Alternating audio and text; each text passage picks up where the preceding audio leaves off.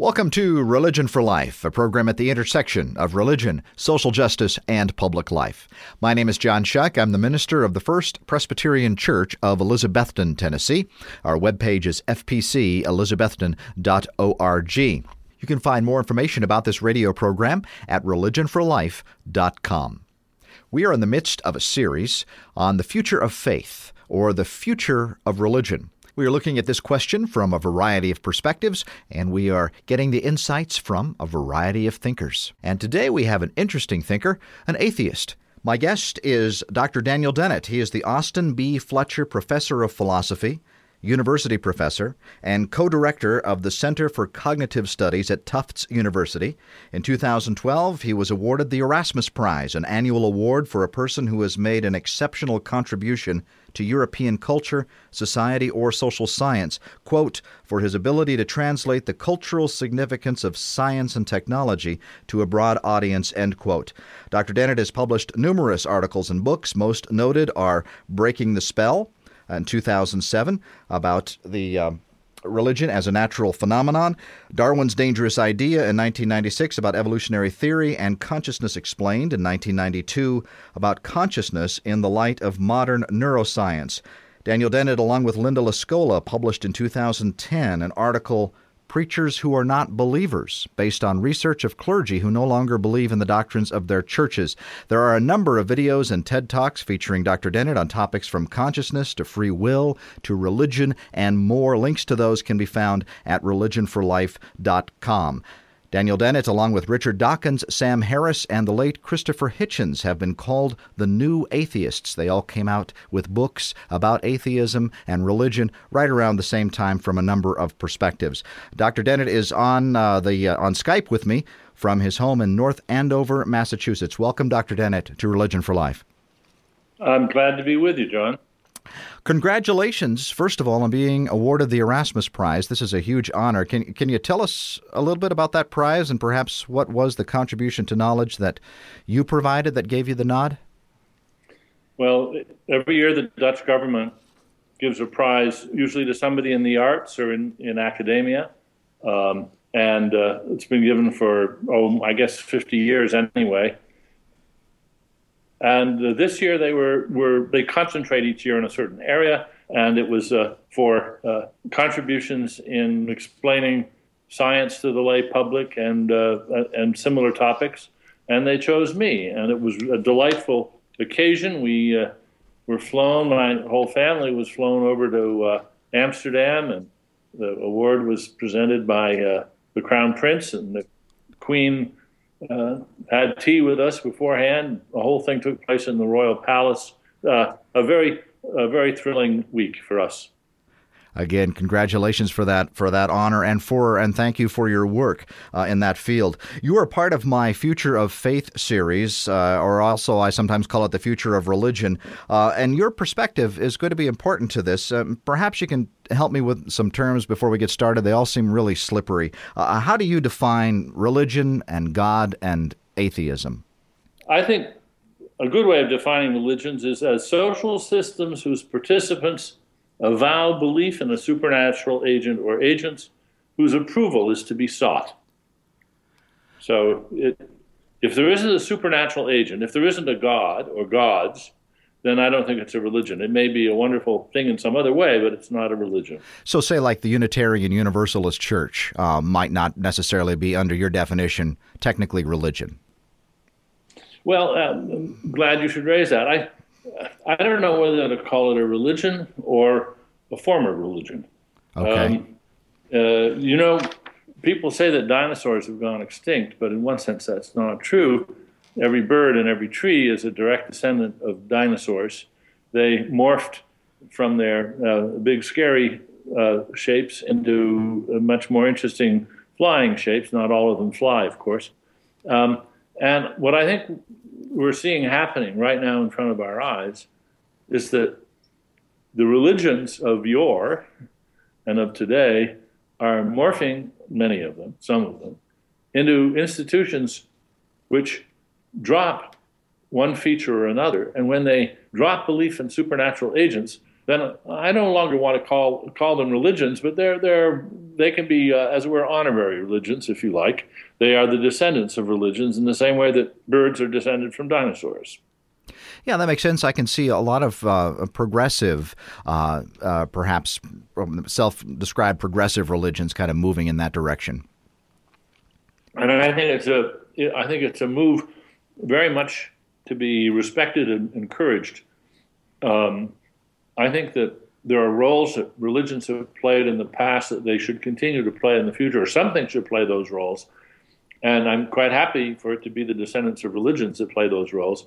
They just have to give up some of the problematic features, and then I wouldn't call them religions anymore, but what we call them isn't as important as what they do. Well, what are some of those problematic features of religion that you've noticed that we ought to be critical about? Well, the very idea of suspending reason and suspending a concern for good old hard reality and facts, and requiring people either to declare or actually to try to come to believe in something supernatural, something that is fundamentally irrational. I think that's a self-damaging requirement. I think that ties people's hands in a way that shouldn't be tied. I appreciate that it has some effects which might be valuable to the solidarity and success of a religion, but it's not a good thing for religion. It's not a good thing for an institution to have. And we see on every side the way it can be abused and the problems that it leads to. Well, I'm wondering about God, and that's a slippery term. It seems. It seems to be that the religions of old, and certainly current ones, you see God in a supernatural way. Perhaps modern ones might use the term, but think of it as just a kind of a symbol for value or something like that. Do you find that to be a puzzler? And what I was thinking about with this, and you talk about the spell of religion, and sometimes it seems that this ambiguity toward how God is understood is part of the survival of this understand, or the survival of God, or the survival of religion. Well, no doubt, the word God, because it's such a loaded word, because it's such an honorific, you might say, because saying you don't believe in God has such terrible implications and connotations for many people. No secret as to why people would start shifting their definition of God around so that they could still go on saying they believe in God. I appreciate that. It starts with the idea that whatever God is, it's the most wonderful, wonderful thing possible. And so as long as you believe that there's something wonderful, wonderful, wonderful, then call it God, and you can say you're not an atheist. Well, I had fun with a right-wing radio talk show host, not unlike you, but right-wing and very literal. And he grilled me on this, and he said, you mean you don't believe in some transcendent force that governs the whole universe and that enables everything that we do and everything we can experience? I said, no, I believe in that. I do. And he says, you do? And I say, yeah, I call it gravity. Now, I don't think that makes me a theist. I'm very grateful for gravity.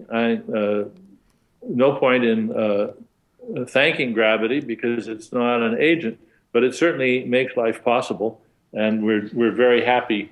I'm very happy, for one, that the law of gravity reigns supreme over the universe. Well, there are people who I read, my progressive religious colleagues and whatnot, who will write about you and perhaps Richard Dawkins and others, and say that you're fundamentalist atheists. And I'm not sure exactly what they mean by that. And I don't know if you've heard that before. What do you?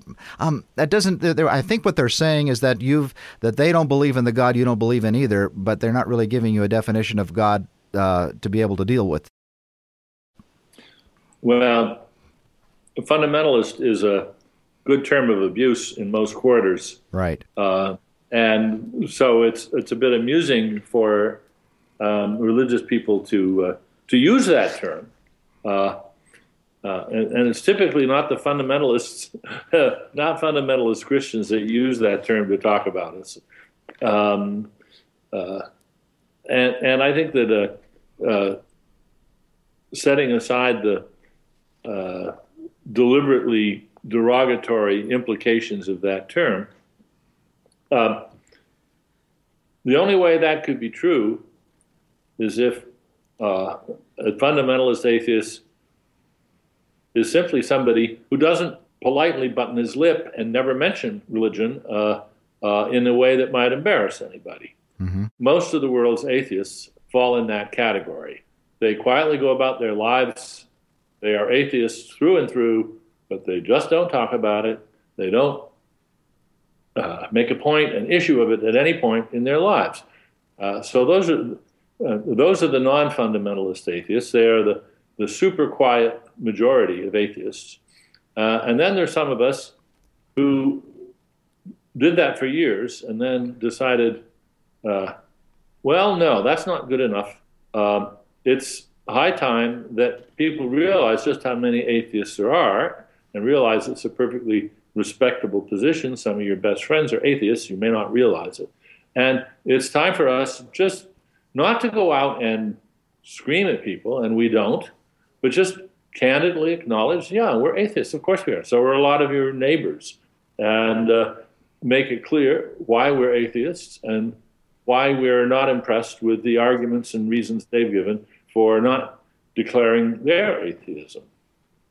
It's almost as though it's a taboo topic. It's just something that's embarrassing that you don't ask people at dinner or something like that, you know, looking a little bit behind the curtain at what we mean when we use the word God or when we practice our religion. And what I understand your work and the work of Richard Dawkins and others is saying, no, we need to open up this curtain and see what's under there. That was exactly the main point of my book, is that it's too important for us to hide behind what is really an outdated idea of politeness. Now, it's true, and I was pleased to see a website now that features a poster with this quote from me. There's just no polite way to ask somebody if they've ever considered that they may have devoted their life to a folly. Sometimes you got to say, wait a minute, have you just given that any thought? And when you say that, of course, it's tremendously upsetting to people. It strikes terror in their hearts sometimes, and they rather wish you hadn't said it. But sometimes the circumstances warrant our saying that. I've been since I've read your work, since I first heard of you and Richard Dawkins and Sam Harris and those who have spoken out, I've thought automatically that it's a natural ally between what you're doing and those who might be progressive religion or educated religious people, and I think that there's a natural connection here to be on to work together toward education. And I find it distressing, to tell you the truth, but that there seems to be between progressive religion and you good folks sometimes a barrier, and it seems to me that there's a possibility of working together on this. Yeah. Yes, I think there is a tension there, and it's one that I see myself all the time. In a way, just the differences of strategic hunches and understanding. How firm do you want to be? How diplomatic can we be? Mm-hmm. And different strokes for different folks. I mean, there's people that I find too accommodationist, I think they are still hyper-respectful of things that do not deserve their respect or mine. Mm-hmm. So I guess I put myself in the middle. Richard Dawkins and I have often talked about the I'm an atheist but crowd. And there's a lot of people who will tell us in private and in public, they say, well, I'm an atheist, but what you folks are doing is too strident. Well, I always want to look each one of those charges calmly in the eye and say, well, exactly which parts did you find offensive and why? If we'd been talking about problems in big pharmaceutical or in Wall Street or big oil, would you have found our rhetorical level too harsh? No. Well, then why should we treat religion with more kid gloves than that? Now, sometimes there's an answer to that. Sometimes we should treat various things with kid gloves. I am not in favor of rubbing people's noses in the falsehoods of a lot of their myths, but I do want to make them available to them. My guest is Dr. Daniel Dennett. He's the author of a number of books, including Breaking the Spell, Religion as a Natural Phenomenon, that was published in 2007. And he's my guest on Religion for Life. And we're talking about religion, and you approach religion from an evolutionary perspective. What's your best understanding now of how do you think religion developed? I think religion developed first as a sort of a side effect of some perfectly natural and, in their own way, good adaptations of human psychology. It starts with a feature that we share with most animals, certainly mammals and birds, and that is when something complicated and surprising moves in our vicinity, our immediate hair trigger reaction is, who's there? Who did that? Not just what's that, but who's that? This disposition, this habit, this reflex of assuming that there's an agent out there, just in case there is a very good mechanism for an organism to have, because sometimes there is a who out there. Sometimes it's somebody who wants to do you harm, or it's a friend, or maybe it's somebody to mate with. It may be supper coming close to you, or it may be somebody who wants you to be supper. In any case, having the question of whether or not this is an agent with an agenda in the vicinity it's always a good question to ask when you're surprised. So that's something we share with animals. But animals don't have language; they don't have minds like ours.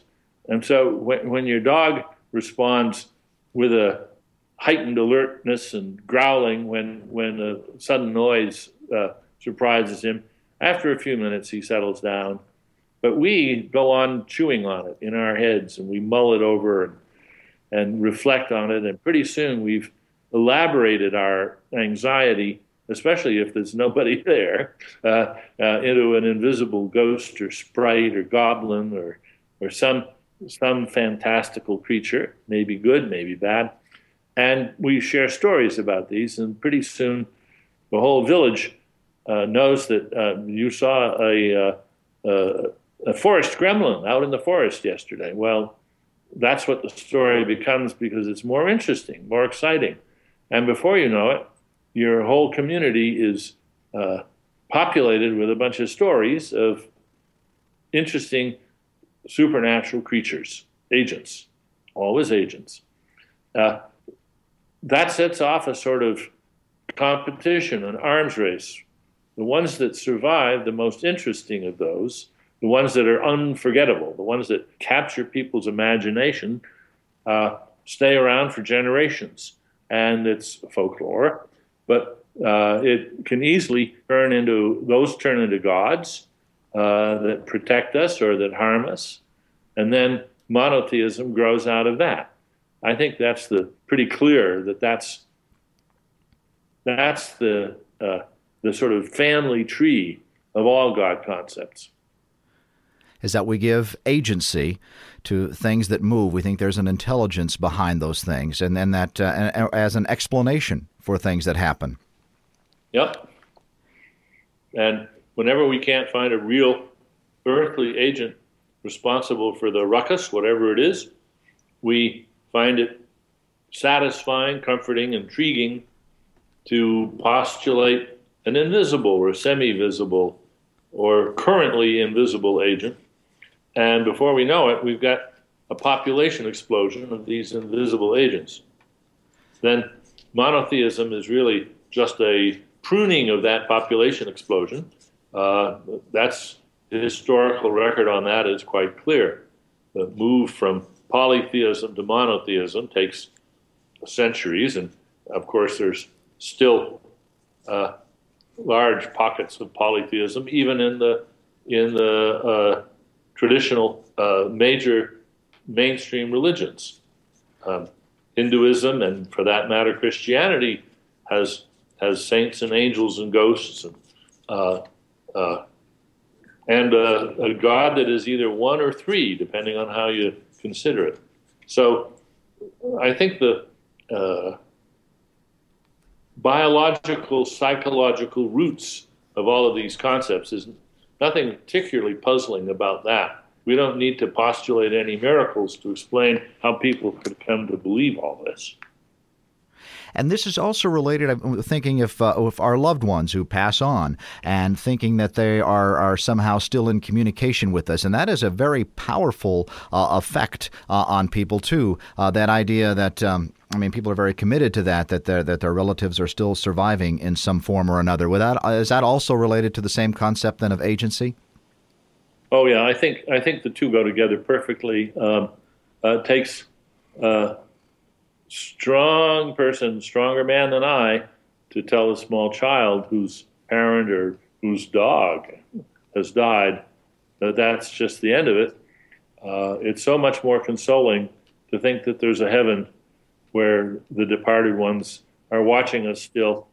And it's something that consoles children, and I don't think there's any harm in that, but I think we have to outgrow it, and I think most of us do, but once you're an adult and you start reflecting on what heaven would actually be like, the harder you think about it, I think the more you realize that any conception of heaven that you come across turns out on careful analysis to be not such a great place after all. I don't know if I really want to spend an eternity with even my closest friends. I hate to think what that would do to our friendship. And eternity is a long time. Another aspect of religion is that it seems to have captured the corner on morality. I'm thinking just this past week when the governor of Arkansas and Baptist minister Mike Huckabee said that the problem with the Newtown, Connecticut was that God was taken out of the schools. Now, I'm thinking he couldn't have meant that literally, but he's talking about that the belief in God is somehow so important. No, I think that's the most pernicious falsehood that's spread by religions and about religions. And I think Huckabee should be ashamed of saying that on the air. I think that was a truly shameful act. And for Fox News, I guess it was, to carry it, they should be ashamed of that as well. It's very clear that morality does not require God, has never required God. If you look at the history of morality, you see it's people getting together and talking it over and thinking it through. People have always been the vanguard. They've always been the force that has heightened morality, improved morality. Nobody would want to live with Old Testament morality these days.